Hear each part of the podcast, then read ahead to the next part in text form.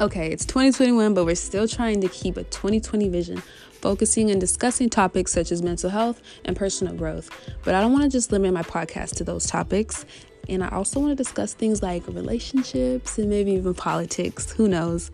I'll be sharing my opinions, but I'd also love to hear you guys' opinions as well. So I'm thinking about starting a group chat or an Instagram to connect with you guys. But for now, if you guys are interested in being a part of the family or just want to chime in on these topics, subscribe now.